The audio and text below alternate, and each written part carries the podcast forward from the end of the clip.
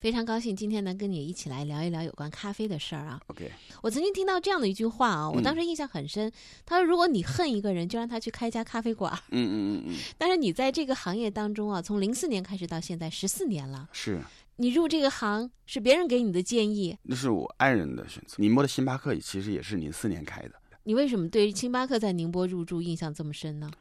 呃，因为你做这个行业的时候，开始要去了解一下。嗯，我们还是要开始了解一下，嗯、但是那个时候可比性不多。爱人选择说开家咖啡馆吧，你就说好，就这样愉快的决定了。差不多是这样的吧。开店的这个事情怎么讲呢？就是女孩子她们看了很多书啊、嗯、电影、影视作品啊，嗯、她就觉得说，呃，晒晒太阳，喝一杯咖啡，听听音乐，嗯、来看一本书，嗯、再养只猫，嗯、有点花花草草打弄，嗯、啊，这是很美好的生活。嗯、你想，他把你所有对生活美好的向往都集合在里面，嗯、包括现在有人想开书店呐、啊，嗯、想开花店呐、啊，嗯、呃，想养猫啊，那个还有这个咖啡啊、嗯、音乐啊，这些所有美好事物集合在一起，那该是多多美好的一个事情。嗯嗯嗯、所以他想象都是很完美的这样。嗯、那十四年之后，打个比方说，嗯、坐在你面前个女孩子跟你说：“托尼啊，你你是一个业内人士啊，嗯、我好想开这样的一个店。你看，有花有草，有朋友，有咖啡，有阳光，有猫啊。”嗯嗯，你会支持他吗？那这样看，我又会问他：“你有钱吗？”就这个问题，这属于你的爱好。嗯，你如果把它当成一个爱好，爱好是要、嗯、是要消费的，是要花费你的时间和精力和金钱的。嗯嗯、你如果说你有时间有钱能撑得住，嗯、那你觉得爱好可以啊？嗯、我是觉得没所谓，嗯、他可以去做他想要做的事情，嗯、因为人生总要做一辈子，总要做一点自己想要做的事情。嗯然后，如果说他说啊，我我是找我父母拿的钱，或者说我是呃呃借的钱或怎样，这样我不大会支持去做这样的事情。嗯、这是你十四年呃呃从业经历得出来的经验还是教训？我们也交了很多学费，我们也犯了很多错误。嗯、我们每年都在都要交学费，都都在做不同的试错，嗯嗯、做起来比较简单。因为前两年我们也尝试了做各种模式。零四年你第一家店开在哪里啊？开在鼓楼，那零四年开了一家店，后来搬到彩虹北路，彩虹北路从零五年做到零九，忽略到因为零五年、零六年刚好建波特曼的时候，就没有赶上好时间。嗯，嗯然后包括跟租房的时候，就房东之间呢会有一些，可能有一些合同上面有一些不是很好的条款呐、啊，嗯嗯这种事情导致了最后那个是失败的。对，然后零九年再去了外滩。啊，就记得非常清楚，因为这个是刻骨铭心的，因为那个那次失败是很痛苦、很痛苦的。是吗？对对。那我们今天既然说到了你的咖啡行业的经历啊，嗯、自然也要说说你的创业故事，嗯、给更多怀有爱好梦想的人一种警示也好，或者说一种参考也好啊。为什么零九年三月份你觉得这是一个很痛苦的？因为零四年开始做这个咖啡的行业，这时候宁波咖啡行业才刚刚起来，嗯、很多人甚至不接受。呃，说句。比较，嗯、呃，好笑的事情就是，嗯、他们甚至你给咖啡，现在我们一杯咖啡啊，你用一个马克杯，像 Starbucks 这种马克杯，大家很能接受。嗯、但是零四年之前，所有的咖啡店都是带餐的，它都是带那种商务套餐的，嗯、他们的咖啡都是那种有骨瓷骨瓷杯、有底碟的那种，嗯、就是像五星酒店那种，嗯嗯、放个小勺子啊，嗯、放个奶球啊，嗯、放个糖包。你给他一个马克杯，客户现在就他认为说有底碟的高档一点，嗯、没有底碟的就。很很，其实从杯子上认知也不一样。对对，他认知说，哎，我咖啡，我是要一杯咖啡，为什么你给我的是一个像这个就喝茶喝水的那种东西？我觉得这个东西好像不是那么回事儿。嗯，他们不能接受这个东西，而且也不能接受咖啡馆里面没有餐的这个事实。然后搬到彩虹北路是有餐，然后有咖啡。对对对，想迎合当时的需求。是的，是的，也请厨师。也请了厨师，对对，你必须请厨师啊。嗯，那你这个投资还是蛮大的。对对，所以那里亏损的很、嗯、很大，对。本儿都没了吗？都没了，还赔了很多。好比是你你开家店，其实你倾注了所有的心血，嗯、每个人开店，我相信都是这样的。嗯、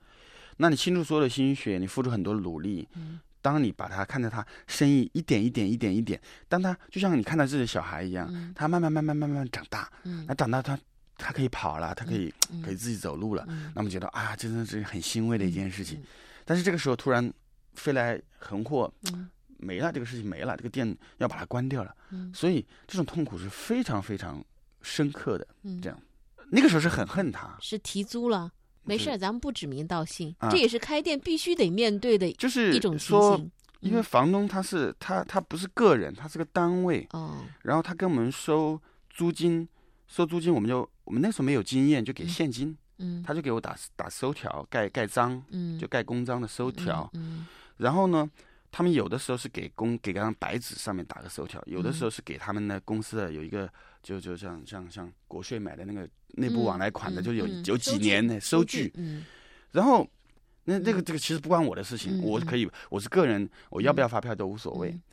但是到后面来，就是我们快结束，其实三月份是我们合同到期的时间。嗯，到期之后他就说，他说我们有一笔钱没收到，我说不会啊，我们钱都给了，嗯，因为虽然生意不好，我们是断断续续给的，嗯，就是有有几张发票，有几张白条了，嗯，他说把白条等同于收据，他说这是我把白条凑在一起给你开的收据，其实我给的是钱。你想不可能嘛，嗯，白条跟收据是一个道理，在法律上面来讲，嗯，然后他就说那你把那个钱补给我，你不补给我你就走人，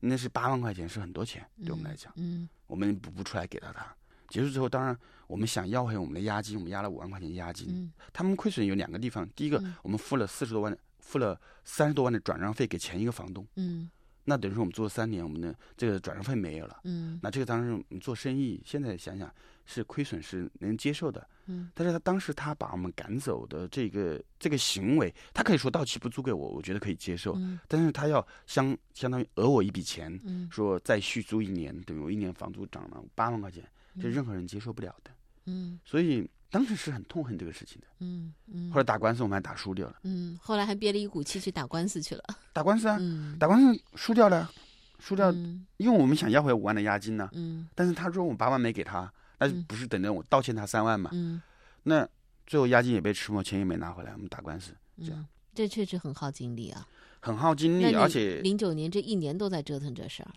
折腾了大半年，啊，后来我们就不想折腾了，嗯，我们那五万块钱不要了。也就算掉了，嗯，他们虽然我们官司输掉，他执行，他不是最后强制执行吗？嗯，强制执行，我也不知道谁把钱交了，他就把执行单也拿走了，就很奇怪。一般的事情不会这样的，我们是被告，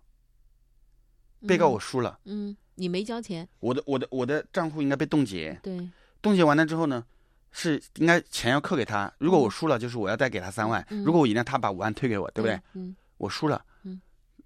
但是。强制执行，账户被冻结了，最后账户解冻了，嗯，没有扣掉一分钱，嗯，有人把那个三万块钱补进去了，他把执行单拿走了啊，哦，嗯。你说法院其实理论上，如果不是我本人去或者我们去，嗯，我们授权人去，他是不能够把执行单给到别人的。嗯，我都问过这个事情，所以，嗯，那个时候是很痛恨这个事情的。但是现在回来，我我其实我一一年、一二年就开始释怀了。嗯，那你也够长时间了，零九年到一二年，三年时间，嗯。我不是想明白这个事情，嗯，我知道这个事情中间有很多，我只是说有股气，有股很郁闷、嗯，很很很伤心的那个那个情形。嗯，但是到了一一年、一二年，我们外滩做的还可以的时候，嗯，我开始反思这个问题。嗯，我觉得说，呃，从那里退出来未必不是一个好事情。嗯，它让我们选择了现在的路，嗯，只是说我们付出的成本或者交的学费稍微高了一点。仅此而已，嗯，我们就是能够这样放下来这个事情，嗯，所以这是完完全全的放下。现在我也能很平静的跟你来说这个事情，嗯，当时亏了很多，那家店至少亏了大概六七十万吧，嗯嗯，那是很多钱呢，啊，现在这时候。那零四年到零九年，如果说你是迎合这个市场上大众的一种需求的话，嗯，后来到外滩开了店，是开始走精品咖啡呃咖啡之路吗？我们刚做外滩，我们起步其实很。也是很悲惨的，就是因为那是谷底嘛，嗯，没有钱了，嗯嗯。当时我老婆，她她有一个房子，她抵押的，她她她还了，嗯，她可能好像抵押了四十多万吧，嗯，押了四十多万，已经还了二十多万，就是我们陆续在还嘛，嗯，那还欠了二十多万。当时我们就找找，也是找人，就是借钱，把那个钱先还掉，然后把钱贷出来，把钱还给人家，嗯，就这样多出来二十多万块钱，嗯，然后开了外滩店。拿了二十万启动资金做了二十外滩店，嗯，这是我们最后一波。好多年前有一个就是也是我们节目的一个听众啊，嗯嗯嗯，他说他请我喝咖啡的是比较窄的一个小店，两层楼，他给我推荐了一款是一百六十八块钱一杯的，哦，那是 Geisha。有一个问题我一直憋在心里，我就没说出来。啊啊，我说为什么他这咖啡这么贵？是的，开始考虑价格代表品质吗？这倒不是的，嗯，我不认为说价格一定代表品质。我们这个问题分两个方面去讲它，嗯，我们零九年跟房东谈了很久，谈了很久把这个房子谈下来，租了五年合同。首先第一个，我们先想我们有没有很努力，一年三百六十五天，大概要工作三百六十天的这种努力，就是持续的投入。那你有没有很激情，就是你没有懈怠，没有任何懈怠，那我们自认为还是比较努力付出的。第二个就是我们选择这个方向对不对，嗯，就是我们开馆子，我们后来决定做咖啡，咖啡它它是不是一个呃现代化市场，就是是不是个朝阳行业，或者是不是一个，它至少不是个夕阳行业吧，嗯，那我们确定这两个事情之后就想说，那我们没有，最后我们投入这么多，我们还亏了那么多，我们没赚到钱呀、啊，嗯，为什么？对呀、啊，我们就思考反为什么、嗯？那是我们可能做的方式不对啊，或者开店经营的方法啦。好，重新开始思考这两个。那你那个外滩那个店是到什么时候？一六年，呃，其实我们做了七年，也蛮传奇的一个事情。我、嗯、因为外滩刚租的时候，它是两个房东，嗯，这两个房东是关系非常好的世家，叫世家，嗯、就是他父亲那辈就一起做生意的两个人，嗯、他们各百分之五十的股份，嗯嗯，两个闹翻了。嗯，就很尴尬。闹翻的时候呢，那、啊、其实我们合同到期了，我们没有走，没有走掉，是因为他们谁都赶不走我们，只要我们付他房租就好了、嗯。我们还其实我们其实运气还不错，就是我们可以按照最后一年合同的最后一期的那个房租，其实一人一半，一人一半一半，嗯、其实还可以做下去的。嗯，但是坚持了两年，你想一个店用了六年七年了，嗯，它的空调系统啊，它的。什么墙纸啊都坏掉，嗯，我们就很想装修一下，嗯，但是有前车之鉴嘛，嗯，因为我们嗯、呃、原来彩虹北路也是零八年装修了，嗯，实在是熬不下去，零八年一装修好，生意很好了，装修完了之后到零八零九年三月份我就不是后来就没做了嘛，嗯，嗯，那为了吸取这个教训嘛，我就找房东谈了、啊，嗯，说那个房子能不能跟我续约啦，嗯，你续约个几年，我就重新投点钱把它装修好了，那两个房东。谁都不服谁，谈不妥、啊，谈不懂啊！你跟这个人谈懂啊、嗯，跟那个人谈不懂啊。嗯、到到一一年、一二年稍微好一点的，嗯、我们就一三年就又重新开了一个鼓楼，就现在的鼓楼店，又回到鼓鼓楼开了，对，又回归嘛。嗯、我们就说重回故地才能重拾尊、嗯、尊严，就是我们从那里走了，我们又回到那里去。一、嗯、三年到两家店，一、嗯、六、嗯、年，那么外滩关掉了，就剩鼓楼一家店了，做了远大店了。一五年我们开了红糖店、嗯，其实我们一直有开店。一直是在开，对。当时为什么会想开那么多的店？呃，模式上有变化吗？有变化，有变化。嗯、我们一开始思考，中途过程中我们做了很多其他的事情，嗯、不只是开店，嗯，包括我们零九年、一零年开始就自己烘豆子，嗯，呃，炒豆子这一块，然后后面一二年开始做了咖啡师比赛，嗯，呃，其实一零年和一一年我自个儿也去打过比赛，嗯，一二年就开始承办咖啡师比赛、咖啡师大赛，嗯，那宁波的咖啡师大赛。这边做了七年，算做了。我在全国来讲，承办方里面单一承办方来讲，做的时间是最早的、嗯、最久的，做了七年。嗯、然后为什么会想着去举办这样的一个承办这样的一个赛事？是为了培育市场，还是培育自己的店里所需要的人员？没想那么多，就喜欢。嗯、我想去做这样的事情，就是很疯狂的做、嗯，结果发现花很多钱。做了比赛也没想到有什么。名誉啊，什么东西就想说这是个好事情，对所有人都是好事情、嗯，那我们去做一个吧。还是对咖啡的一种激情，就是比较喜欢嘛，就是热爱这个东西。嗯、我觉得宁波没有人干，我们就宁波搞一个试试看。嗯，那第一年搞了，嗯，那就做第二年，一直做做做七年这样。嗯嗯，做了七年了。对对。嗯，那倒也是坚持下来也不容易。对，七年还是亏钱，每年还是贴钱。嗯，我们看开始我还能贴钱，我就想说，那从我们从一零年开始做培训。嗯，就开就是给人家做开店辅导的培训，嗯，那我们算是交学费交的比较多了，嗯、经验啊，嗯，教训都多，嗯，这是一零年开始的，对对、嗯，那就给人做分享呗，嗯，零九年做培做烘焙，一零年做培训，我一年也打比赛，一年也打比赛，我打了两年比赛，嗯，打两年比赛，我觉得我自己可能不是个比赛型选手，嗯，那但我打完比赛，我感受到这个比赛对对对咖啡师对个人的成长是很大帮助的，对行业，嗯、所以一二年开始做比赛。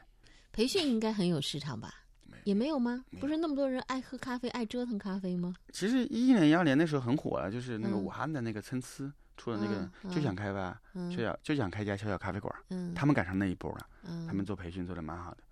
我们培训，我们我们没有那么商业。嗯，我每个培训的人，我还是希望他开店开好。嗯，我真的，我现在我的学员也很多，嗯、我真的每个来上课的人，我都希望他他的开店能开好。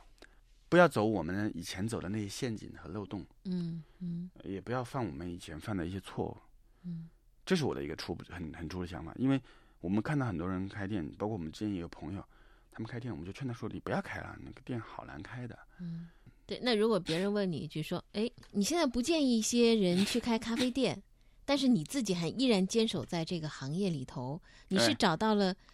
可以让你经济增长的新的模式了吗？还是你依然是坚守着自己喜欢的情怀？这个问题问得非常好，我觉得其实我自己也在、嗯、有的人确实有朋友这样问过我、嗯、他说你让别人不要开店、嗯、或者怎么样，你自个儿在啪啪啪在开。我当时就回答他，我说你店呢、啊、我外滩店原来三百平方，我开过大店，嗯，我开完大店再去开小店，我们古德店只有十八个平方，那需要我很用力的去规划和和去设计这个东西。那我开大店我已经证明我的能力了，那我开小店我想把它做得更精更好一点，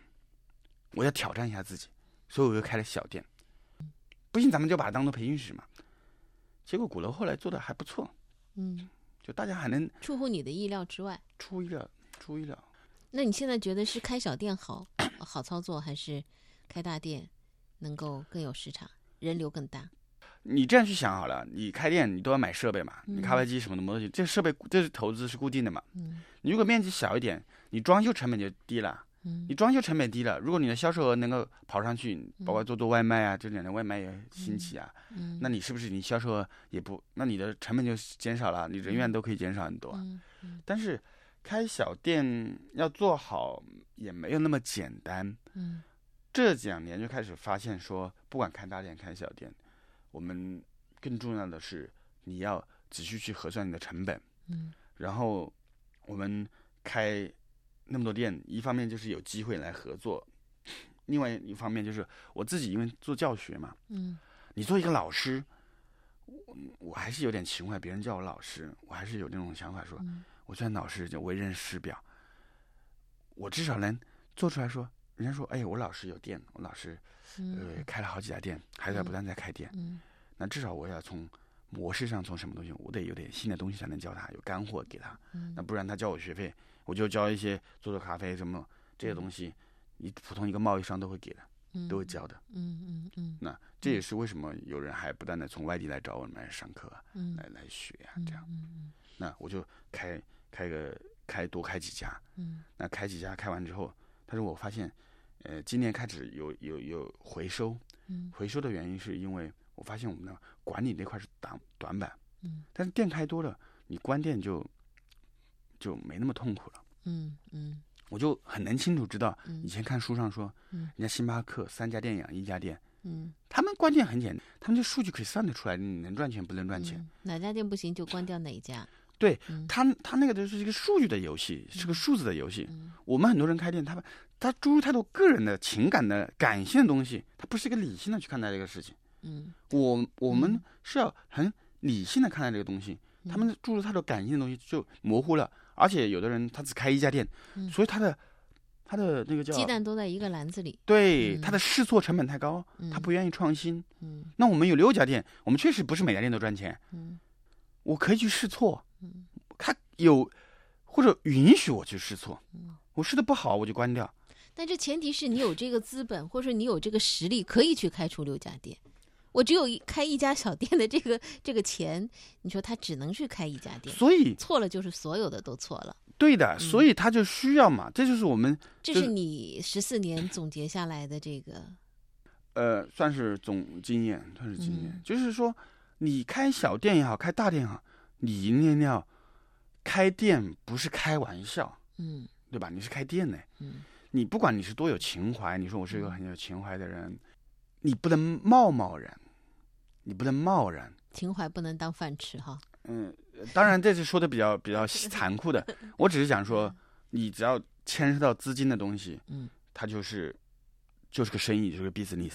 嗯、你 business 你就必须得做前期的市场调查，嗯，你什么都不没问。你房子的产权信息你都不明了、嗯、你对那个对做咖啡一无所知，你对设备什么东西一无所知，你一头猛子就扎进去、嗯、所以你淹死的可能性就很大、嗯、对吧？你做完前期的所有前期调查，你还有一个理性的分析和判断，你再去开店，那成功率是不是就会高一点？现在很多资本、嗯、钱呐、啊，可口可乐也进来啦，星巴克也买，雀巢也进来啦。这也是我今天特别想讲，听听你这业内人士的这个看法的。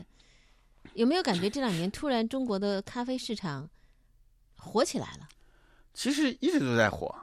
只是说以前在火的圈子里面，嗯，因为你要明白，资本的嗅觉是最灵敏的。你现在有钱，你不会去投餐厅，嗯，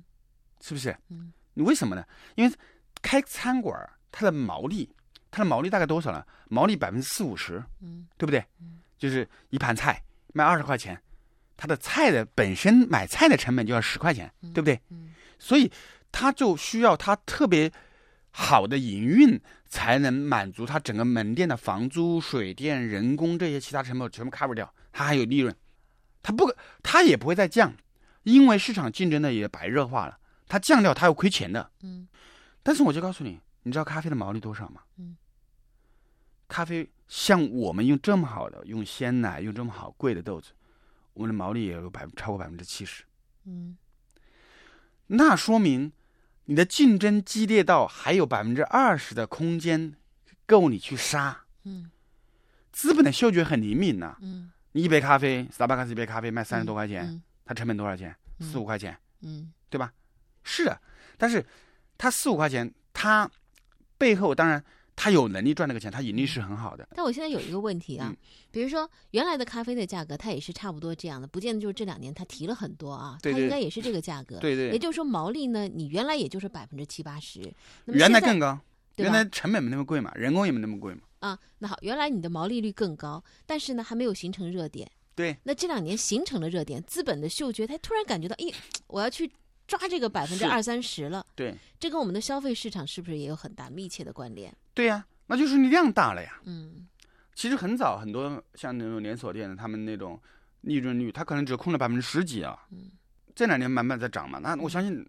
哪怕星巴克它也在涨嘛，嗯，都在涨，都在涨的情况下面，它价格没涨，嗯、说明它扛得住啊。嗯嗯，它扛得住，我们也扛得住啊。嗯。小店嘛，就靠自个儿硬扛嘛。嗯，他们是有很多可以消化掉的，比如推新品啊。嗯呃，你你买超大杯啊，嗯、加三块钱五块钱啊、嗯。现在市场不是一个从零到一的市场，星巴克做的是零到一的市场，就是不喝咖啡到喝咖啡的人，嗯嗯、他做的是这部分人生意。他培育了这个市场，对他很好啊。嗯、我我很感谢星巴克，没有星巴克那么蓬勃的发展，我的生意哪我我们也也活不下去的。嗯嗯、就是你这个地方树都没有，你哪里能长草啊？嗯，你把自己是定位在草吗？对啊。你树都没有，你怎么长草啊？你草都没有营养、啊嗯。那你觉得在中国这个消费市场已经被星巴克培育起来的情况之下，会有各式各样的草蓬勃的长起来吗？还是它还是有一定的量的那个天花板限制的？我觉得天花板肯定还没达到，天花板肯定有，嗯、每个行业都有天花板。中国有这么多亿人口，你想啊，十四亿人口，你多大市场？美国两亿啊，你把美国市场翻一翻乘七，那什么概念？我发现很有趣的现象、嗯，就是你到这个下午三点以后，嗯，或者说是双休日的时候，嗯，在星巴克里头会看到很多八零后的父母陪着零零后的孩子在做作业。是，你发现这里头的一个消费市场很有意思的。这个其实就是星巴克提的第三空间呐、啊。嗯，你没觉得这就是星巴克提的第三空间吗？嗯、家工作之外的第三个空间。嗯，对啊，这就是 Starbucks 提供的呀。但你你他让你养成这种习惯之后呢，其实给他自己的空间就更大了。而且他给小孩子潜移默化就有意识啊、嗯。我看你的朋友圈当中呢，这两年是不断的在飞来飞去的，飞到一些咖啡豆的产地啊。是。呃，在了解咖啡的这个源头之后，嗯，那么在你的这个创业的咖啡行业的。模式当中，你要是从源头当中开始做一个根本性的调整吗？要让自己成为一个供货商吗？其实咖啡产业链非常长，嗯，很偶然一个机会，我们开始了去产地之旅，突然打开了我的一个另外一个世界。第一次去的是印尼，做咖啡嘛，我们做一件喜欢自己喜欢的事情。嗯、那如果说我们能够产区去看一看，看看我们那些豆子它是怎么采收的、种植的。那是个很有趣的事情。其实你要说靠这个东西卖赚钱，我告诉你，嗯，都是贴钱去做的。因为你去趟产区，像我们飞趟南美洲，一个人成本大概两万多，你得卖多少豆才把两万五赚回来？你如果卖生豆的话，你要卖更多，因为生豆利润很低。嗯，你你进一个一整个柜子十几吨的豆子，你进过来，你把钱卖掉，你才有可能赚。而且我们每次去就去一个国家两个国家，我们了解了那个东西，我们对自己的东西更有信心，我们给到消费者，我们明明白白就给消费者说 OK， 看我们给的是这样的豆子，我们给的是这个豆子是这样，我们见过这个庄园主，我们见过他们的采收工，我们看过他采收住的房子，他的环境他怎么样，这样我们更有底气的跟消费者来介绍这种咖啡。嗯，咖啡豆是个载体，我们从咖啡豆，我们研磨一杯咖啡冲给你的时候，你喝到这个香气，喝到这个味道，你能够想象出在遥远的大洋彼岸的这种很、呃、不是很好的条件下面，有一群很辛苦的农民，他去采收这个果子，他们精心的处理，他们为这个豆子的风味付出了那么多，所以我们一喝到好的咖啡，那就是好的，嗯，它的干净度完全不一样的。所以我们也做很多有趣的小课程，嗯，帮助我们消费者去理解它就是好的，嗯，就像你吃到新鲜的海鲜一样的，嗯，你就知道那个农民很认真的用船把它，你哪里有画面感的，就是增加了一种就是情感体验，但不是所有人都能够感受到。对，但是我自己要感受到啊，嗯，因为我自己做这个生意的呀。你是因为到了当地之后我能感受到，你就感受到了。对，而且我去完之后我就跟人家去，包括这个月底我也我还再去哥斯达黎加，去哥伦比亚，去两个国家，嗯，我可能二十二十六号就飞。我定了个小目标是说，把我们店里所有卖的那个豆子的产区我都去去一遍，嗯，我都去看一看。你是把它当做旅行还是当做去找货源？我更多是旅行，更多是去旅行的，去看，去增多自己见闻。嗯，你读万卷书不如行万里路啊。嗯，你是咖啡之旅。对对，咖啡之旅你可以看到很多很有趣的事情，嗯，太复杂了，这个事太复杂了，进口这个事儿是吗？对，我们今年，嗯，我们应该是算宁波吧，第一个我们以咖啡馆的，嗯，我们就是一个小店呢，啊，我们开始在进豆子，进整个柜子的，嗯，然后我们进了一个柜货柜的豆子。那巴拿马第一次进进海关，在海关待了十多天，我把货柜清过来，嗯，清出来才刚刚拿到货。那还是直接从供货商那里拿豆，你觉得是更加的便捷？对啊，我们有合作的工作上，合作的供应商生豆，我们自个儿也可以进一点点，嗯，反正我们就是多方面。说这个中国的生豆市场的话，基本上是被日本、台湾给给垄断了，是这样的吗？东南亚应该说台湾地区还有日本是比较大的买家，嗯，在全球来看。你刚才说资本开开始关注到这个咖啡市场的是的利润啊，对，呃。开始逐利而来，当然，当然。比如说我们这两年看到瑞幸是吧？啊，我知道，嗯，瑞幸，呃，对，就是投币式的，哎，投币式的，现在扫码，自助式的，对对对对，也看到这一消费人群的存在，是，可能未来还会有更多的一些资本，会有更多的模式出来。其实，呃，瑞幸只是一部分，你可能知道瑞幸，其实还有一个叫联咖啡，嗯，啊，联咖我对，你应该也知道，它比瑞幸还早拿到钱，嗯，因为这个行业很大，产业链很大，嗯，它处在不同的阶段阶段，嗯，这样去做。他们做的是零到一的生意，就是这里本来没有，他去开拓了，嗯，这对小店来说很难，小店是做不了零到一的生意的，嗯，我们做的是一到一点五，从他们喝咖啡想喝好一点的咖啡，消费升级，对，嗯，也算这样说吧，嗯，那刚才还有补充，就是说从商业行为来看，为什么日本和台湾的生豆商会很多？一个是市场，其实日本市场也饱和。大陆才是增长的，快速增长的。但是为什么要做生豆？他们那么多人做生豆，生豆是一个做资金的生意，嗯，做钱的生意，就是钱生钱的这种生意，嗯。对我们来讲，为什么我说我不会去做这个生意？因为我没那么多钱，嗯，也没有资本愿意投到这个地方来。大陆是不会有资本投。他们是没有发现，还是觉得这个市场大陆资本不想去投？错了，嗯，是因为没有钱赚，不可能。哦，资本的嗅觉比我们要灵敏的多。你想啊，生豆进来，利润也就百分之十五左右啊。你有一个问题啊，不是说做消费市场，做消费市场，当然是一个是利润大，第二他做的是线下生意，以后就是渠道流量为王，那就是流量。每个人来，瑞幸他做的不就是流量吗？他他砸钱补贴你，他就是为了让你去买他咖啡。比如说他四个月卖了五百万，那不当然不不管是数字是真是假哈，我卖这么多，我的 A P P 下载量有这么多。互联网思维，一个获客成本是六十块钱人民币啊，你得到一个有效客户下你 A P P 使用你的，六十块人民币啊，他一杯咖啡多少钱？五六块钱，他太便宜了，他送你两杯送三杯都可以，你发给朋友，他再又送你一杯，对不对？还买一送一券这种，他定价定在那里，但是我不认同他的这个事情，我比星巴克便宜，你比星巴克便宜怎么了？嗯，便宜是优势吗？从来没我没看到一个市场说价格便宜是优势，嗯，不可能，不可能把价格做成你的壁垒，而且你还没有说你布点布的那么多，嗯，不可能价格是你的优势。从商业思维来看那个事情的话，这是我的看法。我觉得说他如果说他把价格当成他的优势，这个就完全要么是他对外放的烟雾弹，要么是消费者买的不是便宜，消费者是需求。中国跟国外最大的咖啡市场的区别在于，中国把咖啡当作是一个消费品，嗯，老外是一个消耗品，一字之差。它不是我们一个必须的东西，嗯，好像也成了一种小资的一种表达方式。我买果汁也可以啊，我买奶茶也可以啊、嗯、lifestyle 就是自己生活的方式，嗯嗯，或是一种咖啡生活方式、嗯嗯、这个不能够这样去去去看待这个。我们未来的这个咖啡消费市场有可能是，比如说八零九零零零从小这样的一个培育的过程，未来会成为消耗品吗？如果成为消耗品，那市场不是很大吗？我不认为它会成为消耗品。目前中国的这个咖啡的销售或者说市场，嗯，有没有这样的一个数据？有有数据，有数据，它递增度非常高，大概百分之二十左右的递增，每年百分之二十。对，那如果把它再放的小一点，比如说就放到我们本土宁波，在全国范围之内，它属于一个什么样的层面啊？嗯，级别，或者说宁波的咖啡市场，它未来有多大的空间？这种数据你就看星巴克门店就好了，嗯、看星巴克门店数量的增长数量、增长趋势和整个江浙沪来分布。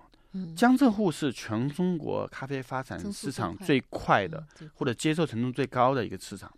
宁波也飞快了，宁波现在已经七十多家了。星巴克多意味着什么？因为他已经调查过了，那说明我们这个市场比人家要好很多啊。嗯，你就这样去想就好。那会不会也有这样的情形？呃，因为本身宁波城市不大，那么星巴克它占有这么大的量之后，对于本土的咖啡馆就是一种市场的和挤压，这认同吗？不认同。你定位你自己的客群。举个很简单的例子，你如果开店的啊，你只需要做一件事情，你找两千个客户，这些两千客户他每个月在你店里消费多少钱就好了，消费一杯咖啡，两千个人每日平均每人每个月在你店里消费咖啡，你就有六万块钱收入了。如果有六万块钱收入，我觉得日子还可以过得去。嗯嗯，这个要求过分吗？嗯。你想想不过分吧？还好嘛，还还好，嗯，对吧？你只要找到那两千个人就好了，并不是所有行业都是寡头的，我们就要做那些在寡头中间活得很好的小大树底下的小草。对呀、啊，同样也绿色盈盈。对呀、啊、对呀、啊，你也有营养也好啊，嗯、你也不怕被风吹到，嗯、也不怕沙来了嘛，嗯、对吧？嗯嗯嗯。那你接下来你就是这个小草，你有啥这个新的发展的方向和开拓的思路吗？给员工更多一点的培训，包括管理上面的。我们就会发现很多问题，就是作为一个咖啡馆的老板来讲，其实压力很大。现在我越来越发觉的，其实呃，可能我们的机会也来了，就是专业的人做专业的事。我们有个信念，好的咖啡它真的是会说话。你下次我们有机会，你可以到我们店去喝，我给你一个就是香气很好，但是有杂味的豆子和没有杂味的，你对比一下，你一喝就能喝得出来，区别很明显的。但是一般人啊，这个香啊。一喝，我一跟你讲说，这个杂味，这个是干净的，完全不一样的。你后面喝到咖啡就是啊，农民得花多少精力去摘，一个农民一天只能摘一个麻袋的红果，一个麻袋六十公斤红果，六十公斤红果，你最后产的豆子只有百分之二三十的十几公斤的咖啡豆，那你想，你的这个豆子得要多少农民去摘呀、啊？甚至我们去到埃塞那么很穷的地方。农民采收一公斤的那个红果啊，他们当地有的人只给他多少钱？只给他换成人民币的话，当地人民两包，两包就差不多四毛到五毛钱，他一天收入才那么一点点，对我的触动非常之大。我们进两吨，两吨不到的货，花了四十万，人家四十万都可以买两个柜嘞。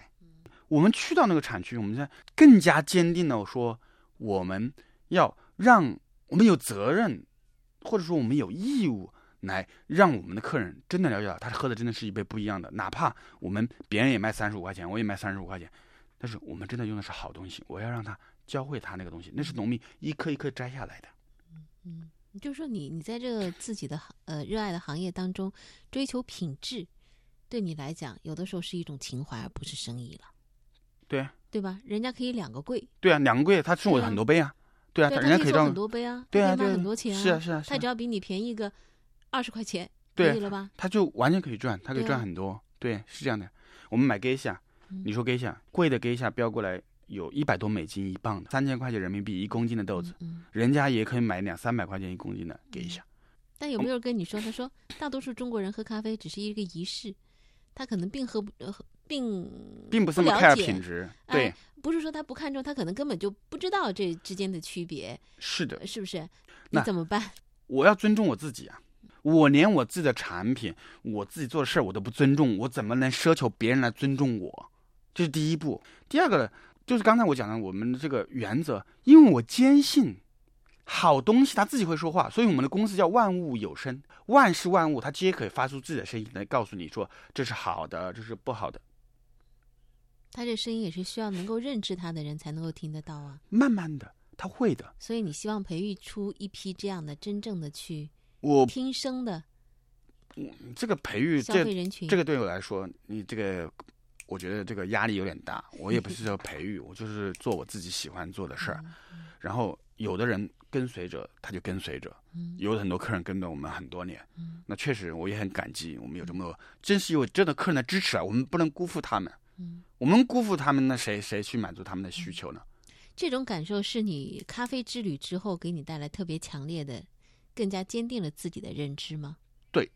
但你真的到产区里，你受到灵魂的和心灵的震撼上面是不一样的，这种给我的感受是最深刻的。我虽然今天讲可能有一大部分时间去讲什么如何生意啊、嗯、商业思维啊、嗯嗯、我逼迫我去思考它，因为我是热爱这个事情的，我想把它做好、嗯、我想说